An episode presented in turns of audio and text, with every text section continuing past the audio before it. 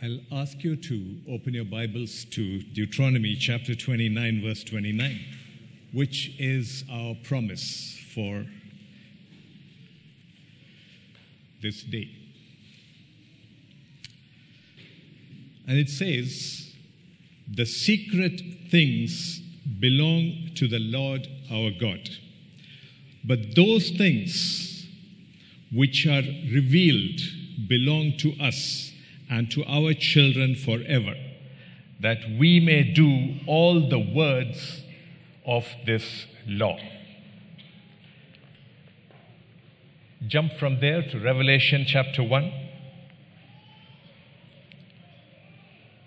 verses 1, 2, and 3. It starts by saying the revelation of Jesus Christ. So something is going to be revealed unto us. Deuteronomy 29 29. Now, the revelation of Jesus Christ, which God gave him to show his servants things which must shortly take place. And he sent and signified it by his angel to his servant John, who bore witness to the word of God and to the testimony of Jesus Christ, to all things that he saw.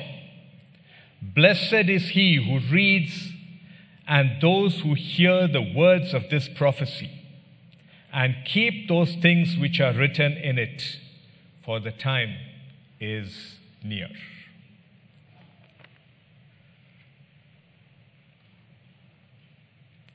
Those things which are revealed belong to us. Deuteronomy 29 29. Which means if they belong to you and me, you take ownership of it. Everything that's there in Revelation is the revelation which has been revealed to you and to me. We have seen three years back that Revelation is a book that not many people want to get into because it has not been revealed unto them. But to you and to me this day, as the church, the people of God, revelation has been revealed. And therefore, we will continue with our study. And when I heard that promise, which Brother Georgie read out, I said, That's the starting that I need. Because for once, when I came this morning, I really did not have a start. And that's the area where I generally stumble. I need a start.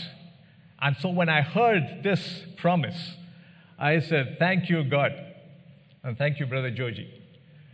Because that's the start that I needed, which will link me to what we are going to be saying today.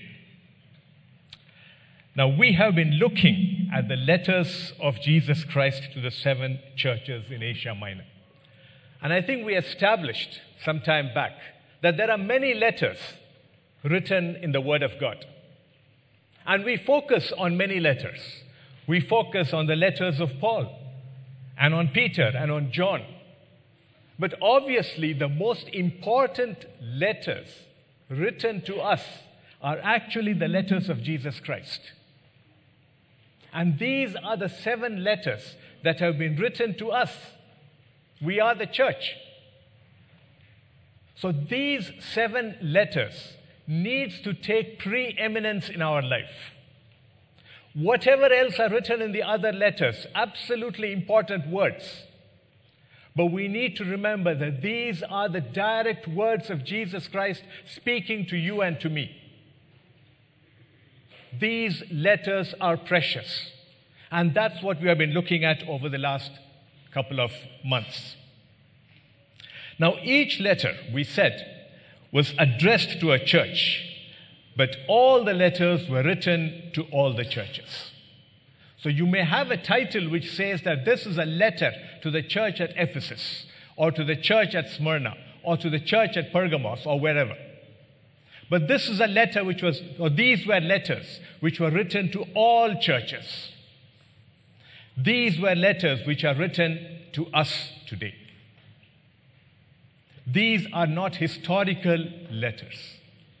These are not letters which were meant for somebody else. These are letters for us today. So, as in any other letter, whether it comes to you in the form of an email or snail mail or WhatsApp or whatever, every letter is read and reread. We read our mails again and again, trying to understand what somebody is saying to us. We read our snail mail the same way. We read our WhatsApp messages or our Twitter feeds or whatever it is. We read and reread them again. So let's go back to Revelation chapter 2. And let's start reading the different uh, letters. Now, in his first letters, which we saw about two months back, Christ described himself as he who holds the seven stars in his right hand who walks in the midst of the seven golden lampstands. Revelation 2, verse 1. And then in that letter, we are told to repent and to return to our first love. In his second letter to the church at Smyrna, Christ describes himself as the first and the last the one who was dead and has come to life. And we are told to persevere and to be faithful unto death. And so now we come to the third letter, typically described as the letter to the church at Pergamos or Pergamum. The title of today's study is simply this Revival in the Church, Overcoming Compromise. Revival in the church, overcoming compromise. Will you turn with me to Revelation chapter 2 and let's read verses 12 to 17. And I shall read it from the New King James Version. The title of this passage, this small passage of scripture that we have, is The Compromising Church. Verse 12. And to the angel of the church in Pergamos, write, These things says he who has the sharp, two edged sword. I know your works and where you dwell, where Satan's throne is, and you hold fast to my name and did not deny my faith, even in the days in which Antipas was my faithful martyr, who was killed among you, where Satan dwells. But I have a few things against you, because you have there those who hold the doctrine of Balaam, who taught Balak to put a stumbling block before the children of Israel, to eat things sacrificed to idols, and to commit sexual immorality. Thus, you also have those who hold the doctrine of the Nicolaitans, which thing I hate. Verse 16 Repent or else I will come to you quickly and will fight against them with the sword of my mouth. He who has a ear, let him hear what the Spirit says to the churches. To him who overcomes, I will give some of the hidden manna to eat, and I will give him a white stone, and on that stone a new name written, which no one knows except him who receives it. Church, let's pray. Heavenly Father, we sit in your presence this afternoon, Lord Father, waiting to hear that which you have to say to us. Speak unto every one of us, Lord Father. Father God, yes, we are the people to whom you are revealing the truth, Lord Father. And we are thankful, Lord Father, that you have chosen to reveal deeper truth that is there in your word unto us this day, Lord. Father God, I pray, Lord, that every one of us will learn to focus on you, Lord. Not to be enamored by what is happening around us, Lord Father, but just to focus on you, to listen that which you have to say to our inner being. Father, we surrender ourselves into your hands and we pray, Lord, that you will minister unto us. In Jesus' name we pray. Amen. Now, as in all the other letters, Jesus starts by introducing himself. We saw that in the first letter, he introduced himself as he who holds the seven stars in his right hand and who walks in the midst of the seven golden lampstands. We saw that in the second, to the second church, he introduced himself as the first and the last, the one who was dead and has come back to life. So, here, to the church at Pergamos, Jesus describes himself as he who has the sharp, two edged sword. He who has the sharp, two edged sword. Now, what is this sharp sword?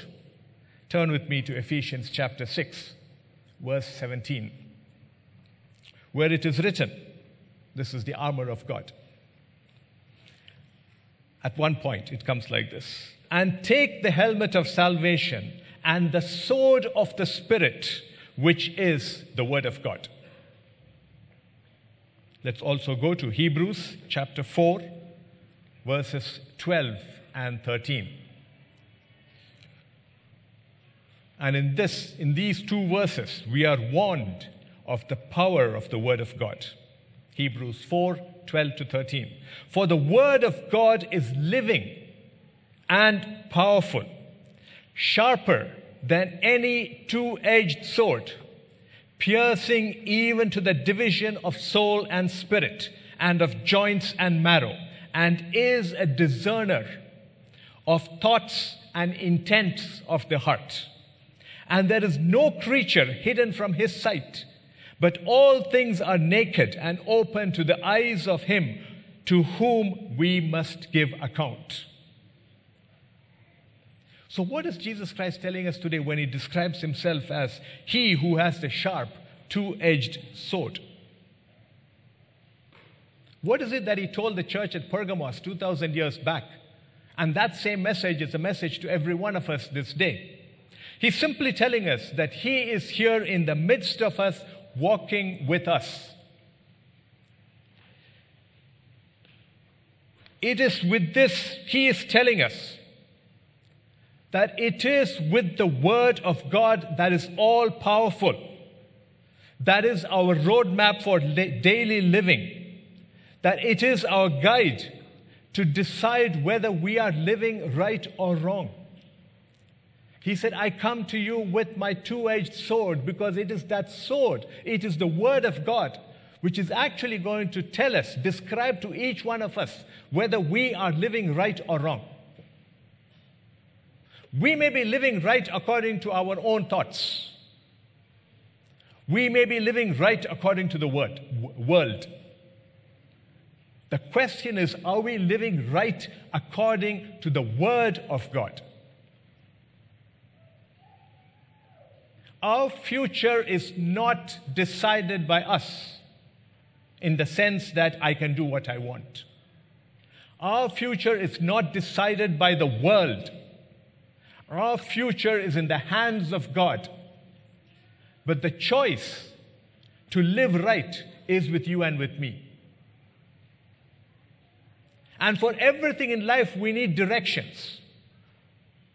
As school children, we use school textbooks whether we liked it or not. You go to a new city, you use the GPS system to get you to wherever you want to go. Or if you are an old timer like me, you use the paper map. But you need something to give you direction. What about life? Day to day living. What are you following? Are you following the example set by X, Y, or Z out there? Some Hollywood or Bollywood or Nollywood star?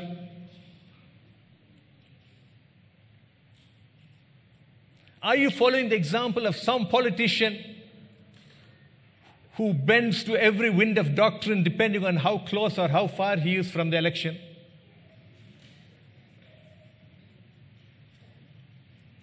Or are you depending on the Word of God? Your life, your right living, has to come from the Word of God. And if you aren't living right, if I aren't living right, It's the Word of God which is going to tell me that I'm not doing things right. So when Jesus Christ says, I am he who has the sharp two edged sword, he's basically telling us that, listen, I am there right in the midst of you because he's already said this to the church at Ephesus. I am there in the middle, walking amongst you. So we know that Christ is there right amongst us. But then he's telling us, I am giving you the word so that you can live your life right. And this is what he was telling the church at Pergamos, and this is what he's telling you and me. How many of us take the time to open our Bibles, study our Bibles on a day to day basis? I mean, study, not read.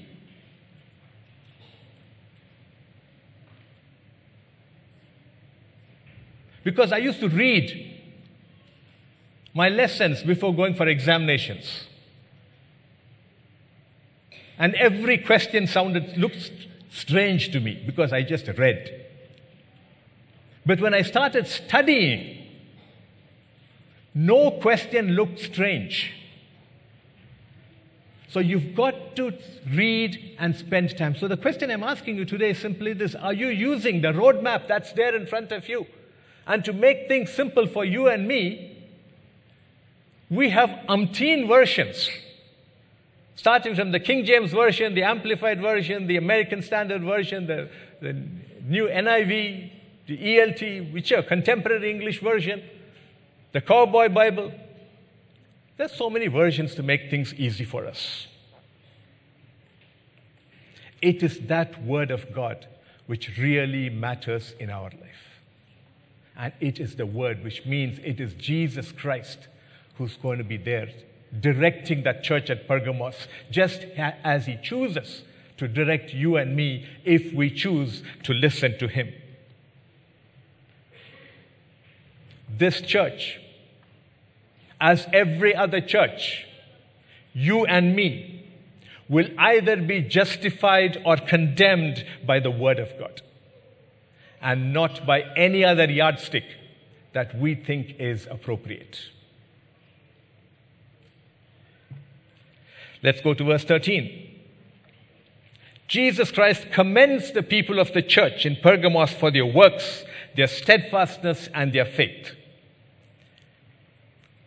I know your works and where you dwell, where Satan's throne is, and you hold fast to my name and did not deny my faith, even in the days in which Antipas was my faithful martyr, who was killed among you where Satan dwells as Jesus commends the church at Pergamos for their faith, their works, and their steadfastness, he actually says something very interesting.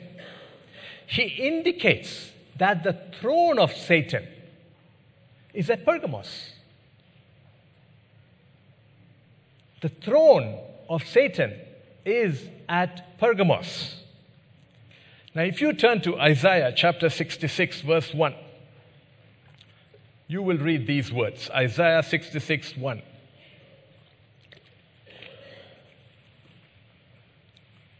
Heaven is my throne, and earth is my footstool.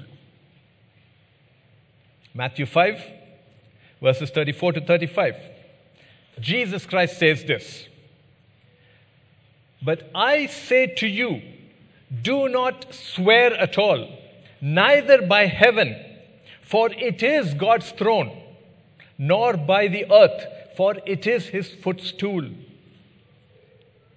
Similar words are repeated, Acts 7:49.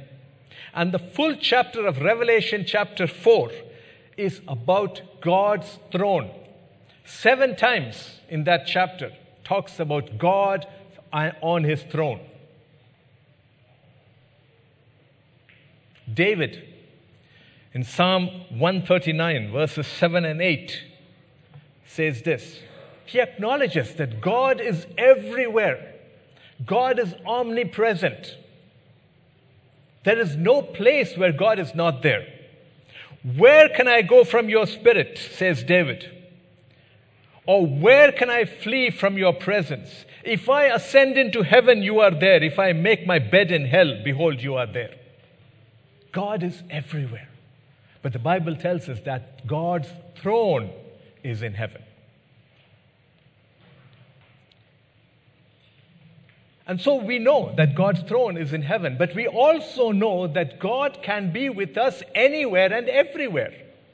It doesn't matter whether you're sitting in Muscat or you're sitting in your hometown, wherever it is, or you're visiting a friend or relative in some other part of the world, God can be with you there.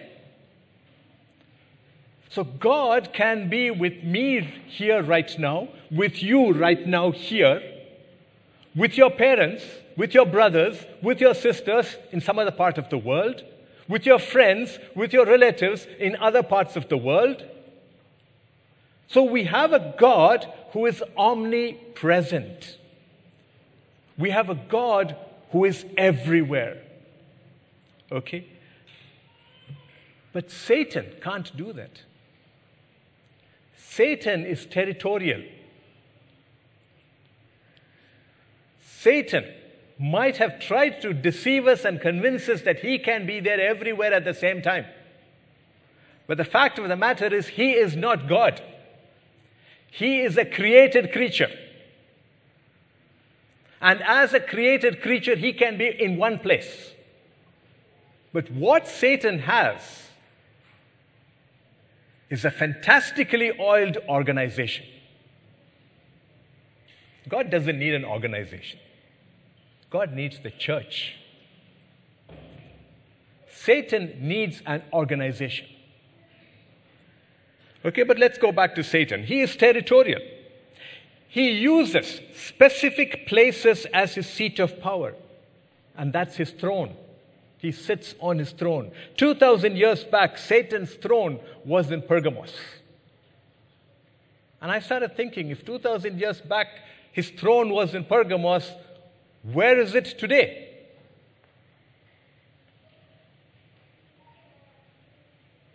I hope Muscat is not his throne. Okay, but then it's up to us, the church, to decide that. Go back a few verses. Revelation chapter 2, verse, chapter 2, verse 9. You find that the synagogue of Satan was at Smyrna. That's what it says, verse 9. I know your works, tribulation, poverty, but you are rich, and I know the blasphemy of those who say they are Jews and are not, but are the synagogue of Satan. So, from verse 9, we know that the synagogue of Satan was at Smyrna. From verse 13, we know that the throne of Satan is at Pergamos. Okay? So that's where he sits 2000 years back. That's where Satan sat and operated from. And it is to the church which is in that same place that Christ is now writing a letter. I know your works. I know your steadfastness. I know your faith. Even in the midst of Satan, even in the place where Satan lives, where there are my art, martyrs like Antipas, yet my church is there. And I know what you guys are doing. This is what Christ was telling them. That is his commendation to them. Okay, because they needed those words of encouragement, those words of commendation. Jesus Christ knew that it was not an easy task for the people of the church at Pergamos to be faithful, steadfast, persevering while being in the stronghold of Satan. And so, this commendation, when they read it, when they heard it being read out to them, would have meant a great deal to the people of the church at Pergamos. Now, the question for us at Bread of Life is simply this Are we truly a deeply faithful, steadfast, persevering church, irrespective of the attacks of Satan? Or are we a people who have compromised our faith in order to enjoy the comforts of this world? You and I must answer this question. I can't answer it for you, you cannot answer it for me.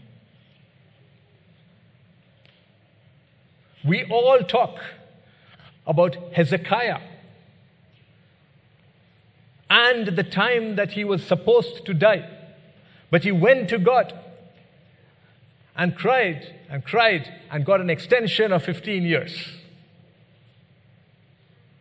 And then we say the latter days of Hezekiah were not very good.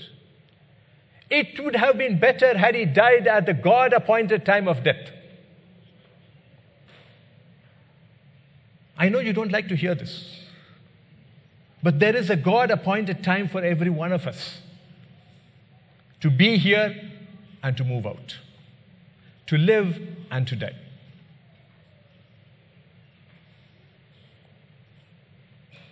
We need to make sure during the time that we are living that we know Christ.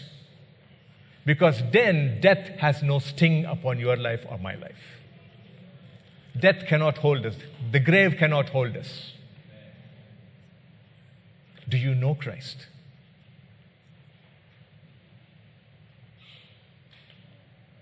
You need to answer that question.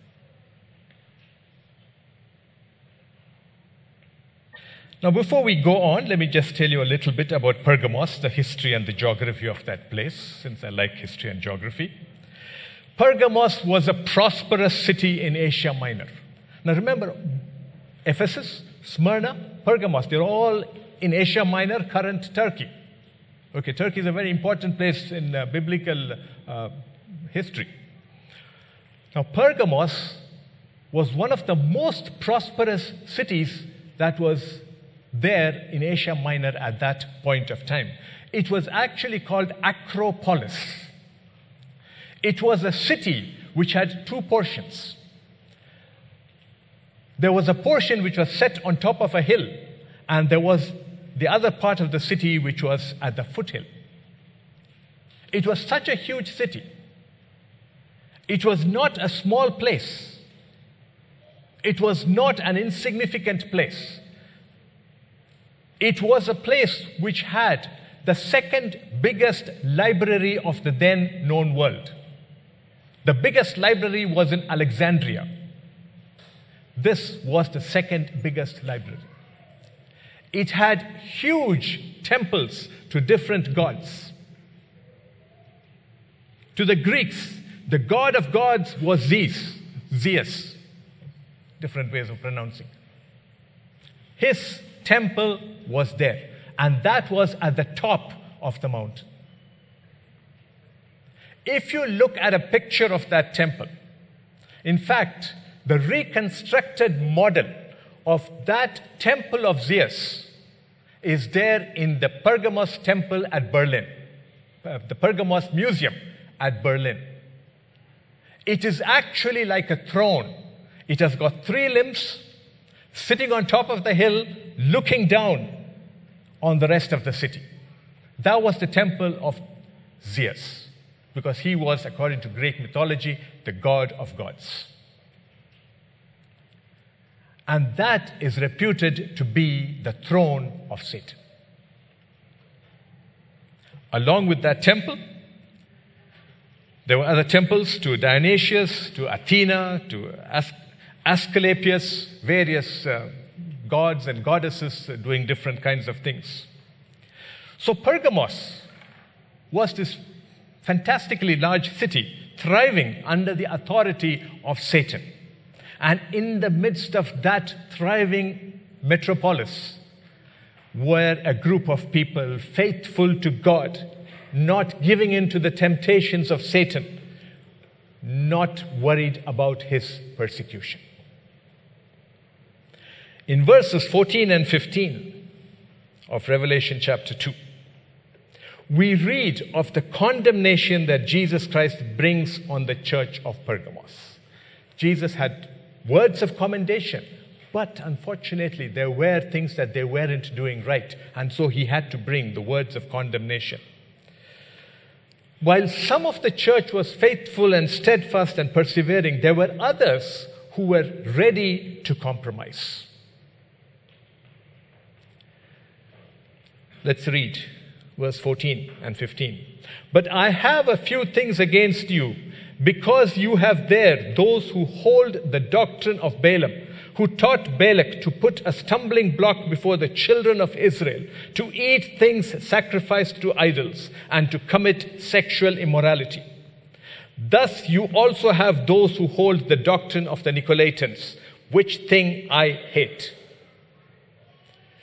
Satan very cunningly and deceivingly used the doctrine of Balaam in bringing down the church or in corrupting the church. Now, what is this doctrine of Balaam? We won't read the passages, but the story is actually given in Numbers, chapter 22 to chapter 25, and a little bit in chapter 31.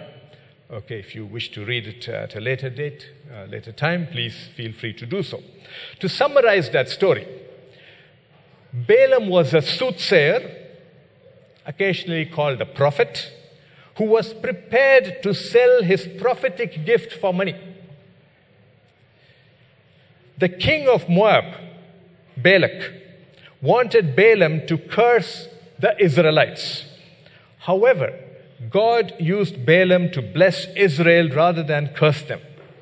Knowing that he was unable to curse the people of God, Balaam subtly taught Balak that the way to destroy Israel and the people of God was to make friends with them. Let them not be your enemy. Be friends with them. And when you become friends with them, you can teach them some of your ways.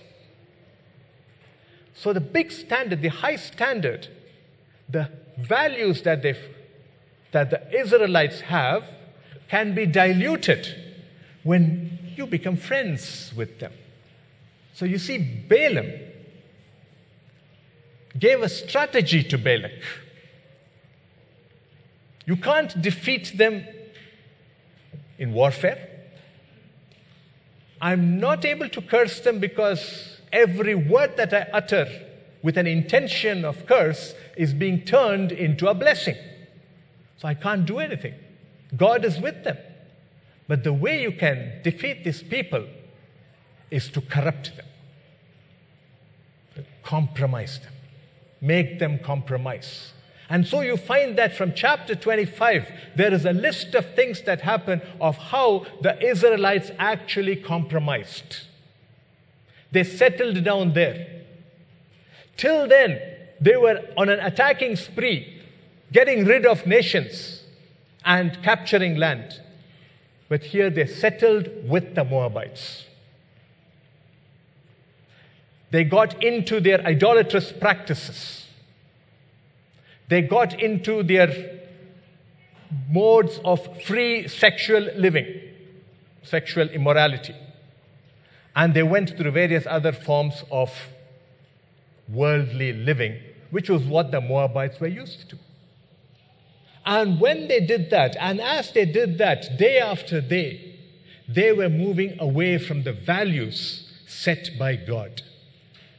The standards that God set for his people were vanishing because now the Israelites were looking at the standards set by man. You can read the results of this friendship in Numbers 25. But if you go a little beyond that, Numbers 31, and I think we'll have that on the screen in a minute, we read of how Balaam counseled the Moabites to destroy the Israelites. Numbers 31, verses 14 to 16. But Moses was angry with the officers of the army, with the captains over thousands uh, with the captains over thousands and captains over hundreds who had come from battle. And Moses said to them, Have you kept all the women alive? Look, these women caused the children of Israel through the counsel of Balaam to trespass against the Lord in the incident of Peor. And there was a plague among the congregation of the Lord.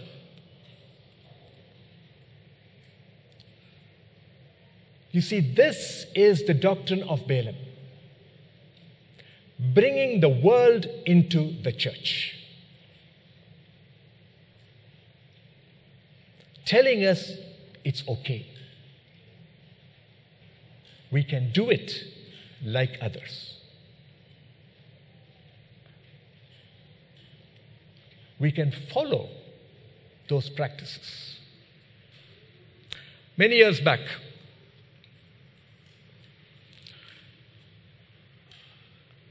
I used to, before I was born again, uh, and I come from a, uh, from a city which has uh, a lot of Hindu practices.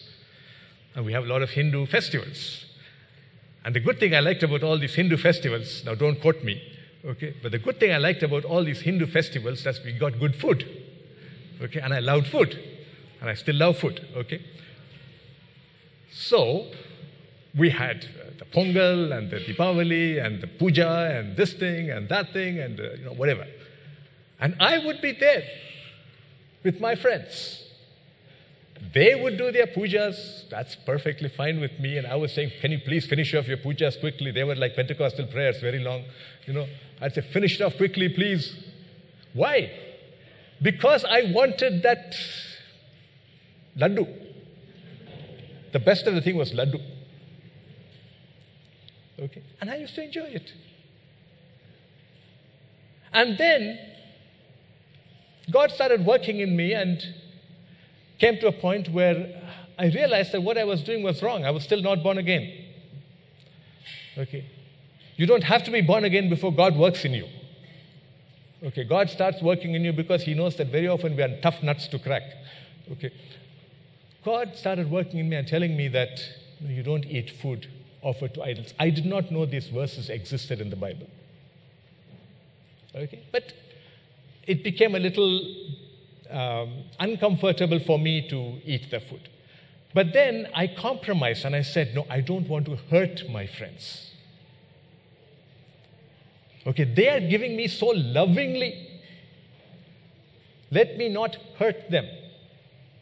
And so I will take it from them. Maybe I don't eat the full laddu, I eat one fourth of the laddu. And the remaining three fourths I kind of put in a basket and then I throw it away. Okay, whatever. Till a point came where God told me that it was wrong. And so one day I, I mentioned this. I said, uh, I'm sorry, but I would no longer eat this. Uh, you guys have your festivals, your functions, that's absolutely fine. I get a holiday, that's good enough for me. But I'm not joining you guys for this. Believe me, my friends never turned against me. Nobody turned against me. I did not become friendless. My friends, actually, some of them said, Oh, you are now following the rules of Christianity. Hello? They knew it before I knew it. You see, so very often we compromise in life thinking that we are going to hurt X, Y, or Z. But we don't mind hurting God. We don't mind insulting God, but we don't want to hurt our friends, our neighbors, our relatives, whoever. But in reality, your friends, your neighbors, your relatives will respect you for a stand that you take. Okay? You are not expected to compromise, but the church compromised. In Pergamos, they compromised.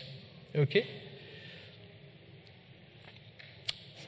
The people, many of the people in the church at Pergamos were willing to play along with the Roman and Greeks, with the Romans and the Greeks and the people of that area, just to be able to live in peace, comfort, and prosperity. They didn't think twice about compromise. What about the church today? What about you and me?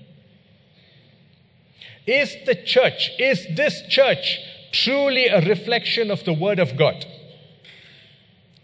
If Peter or Paul or any of the early disciples were to come here right now and see the church, would they recognize it as the church they were part of 2,000 years back?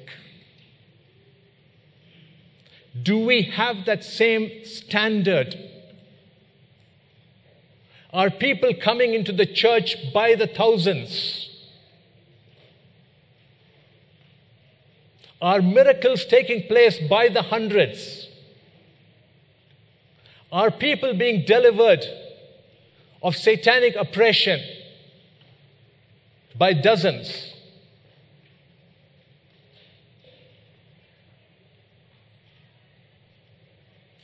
Is the church really the church of Christ?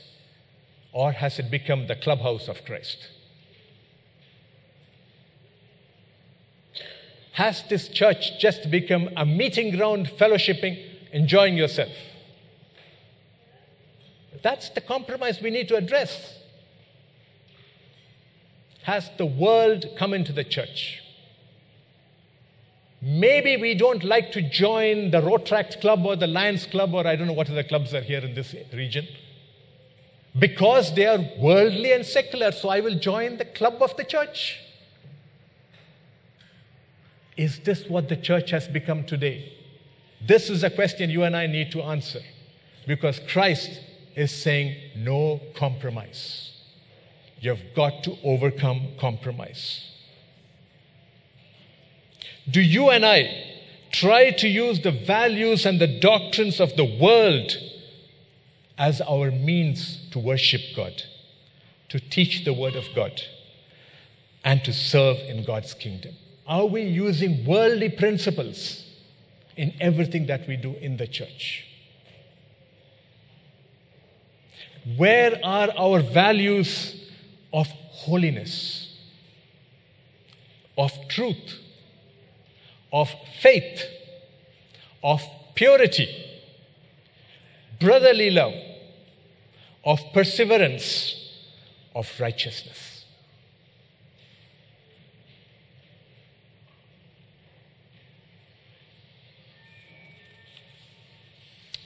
It is time for us to truly reflect and repent and return to the Lord as a church as individuals. And then in verse 15, Jesus Christ reminds the church again of the doctrine of the Nicolaitans. We have already referred to the Nicolaitans when we looked at the church at Ephesus. These were a sect of people who compromised in everything, but they also practiced the divide and rule policy. They were fond of creating divisions within the church. They separated the priests from the laity. While God brought unity within the body of the church, the Nicolaitans separated the church into different entities. And this Jesus Christ hated. When you look around the church, anywhere, isn't this what you see? More division and less unity. A separation of people into different groups, either by country of origin, by caste, community, tribes, by color, by wealth, by professional standing. Do you think we don't do it?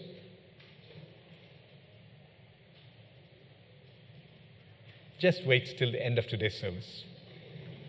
Just go out there. And you will see the groups, the divisions that we have in the church. Don't think we don't do it. We are in many ways a replica of the Pergamos church.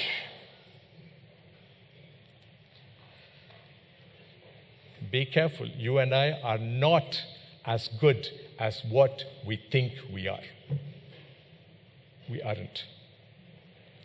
So, what should we do? We need to do the same thing that Jesus Christ told the church at Pergamos. He said, Repent. This was his message. Repent. Verse 16, repent. In verse 16, it says, Repent, or else I will come to you quickly, and will fight against them with the sword of my mouth.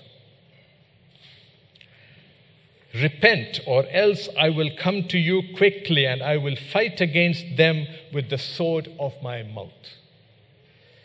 What is Christ saying here? Now, if you go back to the church at Ephesus, Christ said, verse 5 of chapter 2, Repent, or else I will come to you quickly and remove your lampstand from its place. Repent, or I will remove your lampstand. That means the church of Ephesus would be removed. Okay? But what is Christ saying to the church at Pergamos? Repent, or else I will come to you quickly and will fight against them. So you have two people in the church the faithful, steadfast, God trusting, non compromising people, and the others. So God says, I will come to you. I will come to the church. And then I will fight against them. The compromising, those who have wavering faith, those who don't persevere, those who are not steadfast, because they are there in the church. So God is going to come with the sword of his mouth and divide the soul from the spirit, the joints from the marrow. That's what he said he's going to do. To the true believers, Christ was assuring them that he wouldn't destroy their local church. He would purge out the compromising people. You see, Christ couldn't afford to destroy the church at Pergamos because that would be victory for Satan. Because Satan would immediately start saying that I got rid of them from Pergamos. No, Christ was going to be there. The church at Pergamos was going to be there, irrespective of how big Satan was. But there were people who needed to be thrown out. There were people who needed to be evicted. And that is again the message to us today. Repent. Stop compromising with the world. Stop your idolatrous practices. Stop playing your games with the idols in your life. Return to God, or He will purge you out. The church is not a clubhouse we come to once a week. It is the house of God, where God has to be worshipped in spirit and in truth. And now we come to the last verse, verse 17. He who has a ear, let him hear what the Spirit says to the churches. To him who overcomes, I will give some of the hidden manna to eat, and I will give him a white stone, and on the stone a new name written, which no one knows except him who receives it. God instructs us to be overcomers. And when we are overcomers, there are two rewards for us. Number one, you will have the hidden manna to eat. Number two, you have the white stone. Okay, so let's take each one, two minutes for each. Now, what is this hidden manna? And for this, we will have to go back in time in history to a place where God first used manna. So let's go to Exodus chapter 16, verses 32 to 34. Exodus chapter 16, verses 32 to 34. Then Moses said, This is the thing which the Lord has commanded. Fill an omer with it to be kept for your generations, that they may see the bread with which I fed you in the wilderness when I brought you out of the land of Egypt. And Moses said to Aaron, Take a pot and put an omer of manna in it, and lay it before the Lord to be kept for your generations. As the Lord commanded Moses, so Aaron laid it up before the testimony to be kept. Okay, so there we have an instruction of what to do with the manna, a, part of it. let's, hap- let's find out what happened to this manna. Let's go to Hebrews chapter 9, verse 4, verses 2 to 4. Hebrews chapter 9, verses 2 to 4. For a tabernacle was prepared, the first part in which was the lampstand, the table and the showbread, which is called the sanctuary, and behind the second veil, the part of the tabernacle which is called the holiest of all, which had the golden censer and the ark of the covenant overlaid on all sides with gold, in which were the golden pot that had the manna, Aaron's rod that budded, and the tablets of the covenant. So, this manna, where Moses gave an instruction long, long, long time back, is now in the Ark of the Covenant. And Jesus Christ says, Your reward to be an overcomer is I will give some of the hidden manna to eat. Okay? So let's move on a little bit. How does this apply to us today? Let's go to John chapter 6, verses 47 to 51.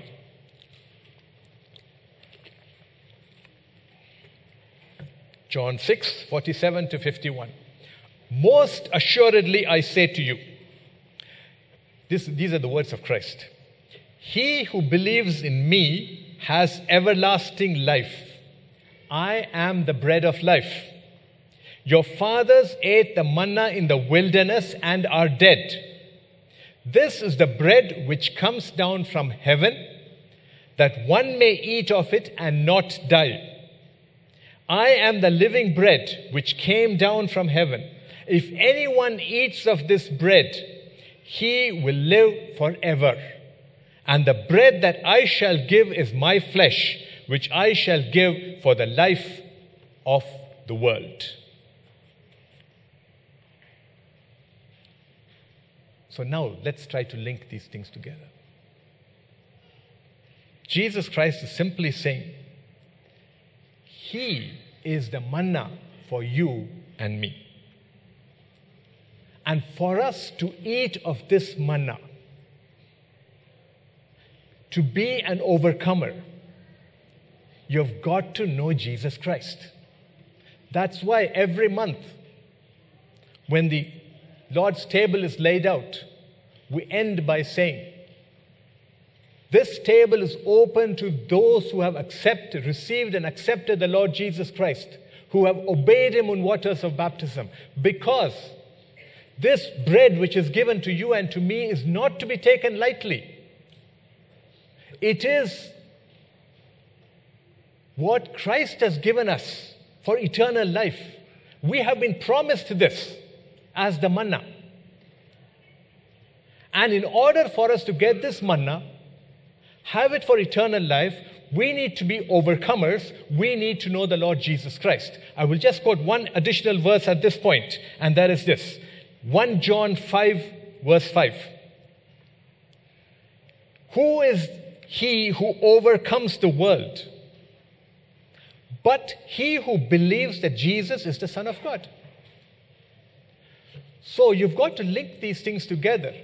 We, didn't, we don't have the time to go on for another one hour. Others, I wish I would go on. Okay, just to say that this manna, which is given to us as a reward for being an overcomer, also links with Jesus Christ being the bread of life.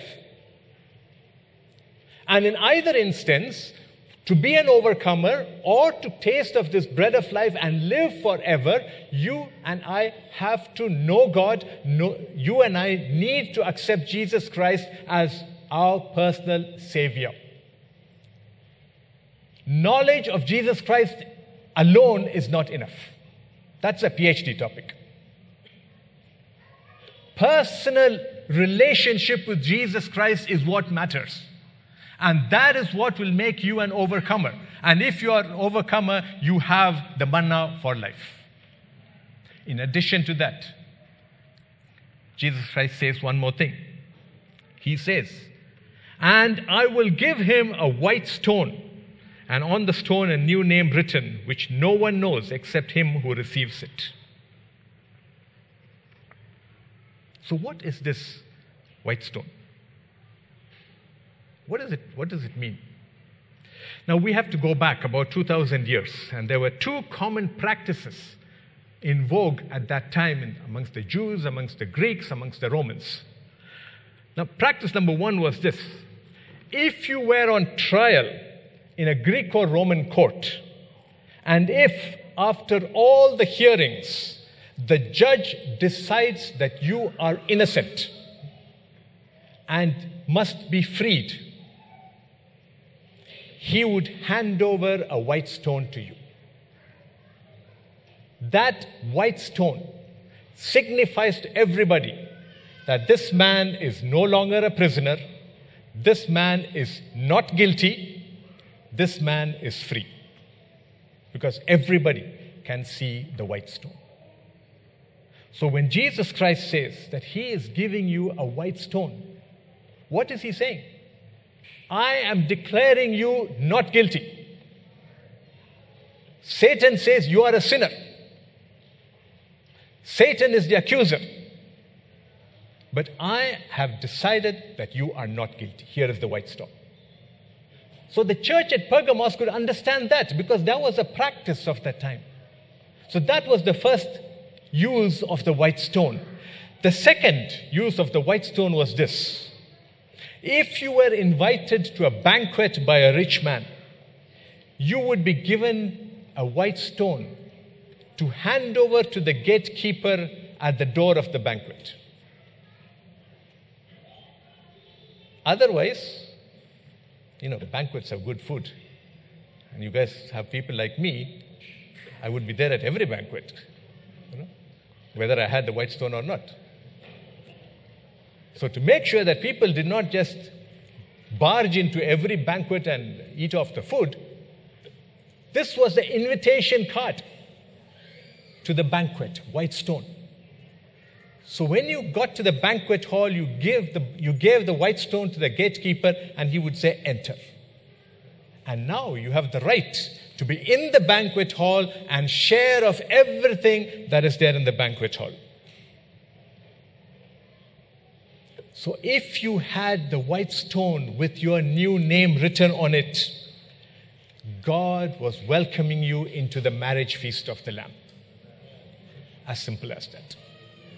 So, what he was telling us as rewards is one, you will have life everlasting when you eat the manna. Number two, you are invited into my kingdom. This is what God was telling, this is what Jesus Christ was telling the people of Pergamos when he said, Be an overcomer. So, church,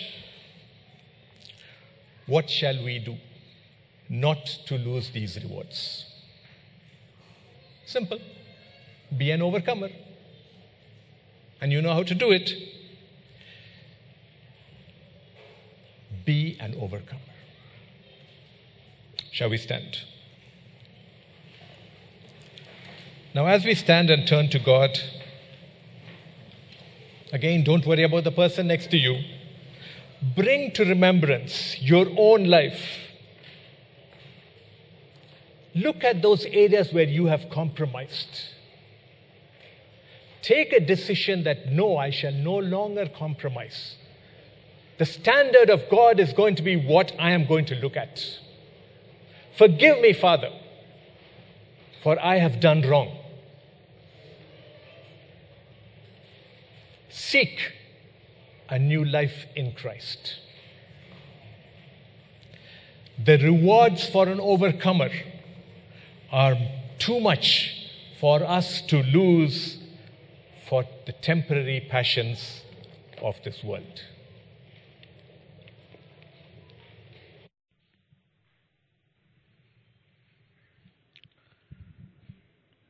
Father, we thank you. We bless your name. Brethren, I want you to realize that what does compromise look like in your personal life? What does compromise look like in your family? And what does compromise look like in the church?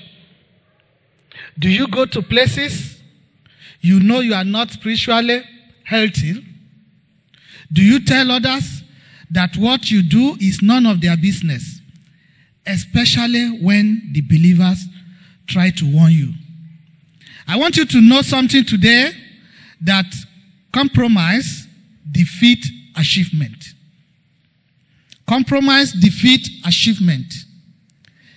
Why Jesus appreciated all the work of the Pergamos church, but because of their compromising status, it defeat all the achievement they have made. Compromise allows worldliness. Are you someone in the church and somebody outside? Compromise allow worldliness. And compromise has consequences. And Jesus has given the choice. Two choices were given repent or face judgment. You need to be an overcomer. At this point, just like in the book of 1 Corinthians 11 28a, let a man examine himself. As you close your eyes, I want you to examine yourself. Are you compromising? Are you somebody in the church and someone outside? You need to pray. God, guide me. Give me the spirit that will enable me to overcome all the compromising spirit in me. Begin to talk to God. Tell God, Lord, I want to be a worthy person in your presence so that I can be an overcomer. Remove me from every circumstances that lead me to compromise. Talk to God. I've heard the message today. Father, I want my life to glorify you. I don't want the area where I've compromised to destroy all my achievement in your presence. Father, lead me, guide me. I want to be an overcomer. Talk to God. Speak unto God. You know those areas you are compromising. Ask God to direct you. Ask God to give you the Spirit. When the Spirit of God dwells in you, you will always be an overcomer. And God will answer you in Jesus' name. Father, we want to thank you for another beautiful message. We want to thank you for another reminder that, Lord, we need to be 100% loyal to you. Lord, every area we have been compromising, we pray and we decree that your spirit will take them away from our life in the mighty name of Jesus. And as we show ourselves in your presence, wherever we may be, let your glory shine over us so that we will not compromise. Let people know that we are serving a living God. Let our character, our behavior shows that yes, we serve a living God and we will not compromise. Thank you, everlasting God. We bless your holy name. And for your servant that you have used, Father, reload him in the mighty name of Jesus. He has offloaded this one today. Father, right now begin to reload him with more anointing in the mighty name of Jesus. Thank you, everlasting God. As we go this week, Father, go ahead of us in Jesus' name. The rest of our program for the week, Father, we pray that we shall not compromise in Jesus' name. Take over and take full control in the mighty name of Jesus. Thank you, Almighty God, for in Jesus' name we have prayed. Let us share the grace together in fellowship. Grace of our Lord Jesus Christ, the love of God, and the sweet fellowship of the Holy Spirit be with us now and forevermore. Amen. Surely, goodness and mercy shall follow us all the days of our life, and we shall dwell in the house of the Lord forever and ever. Amen. God bless you.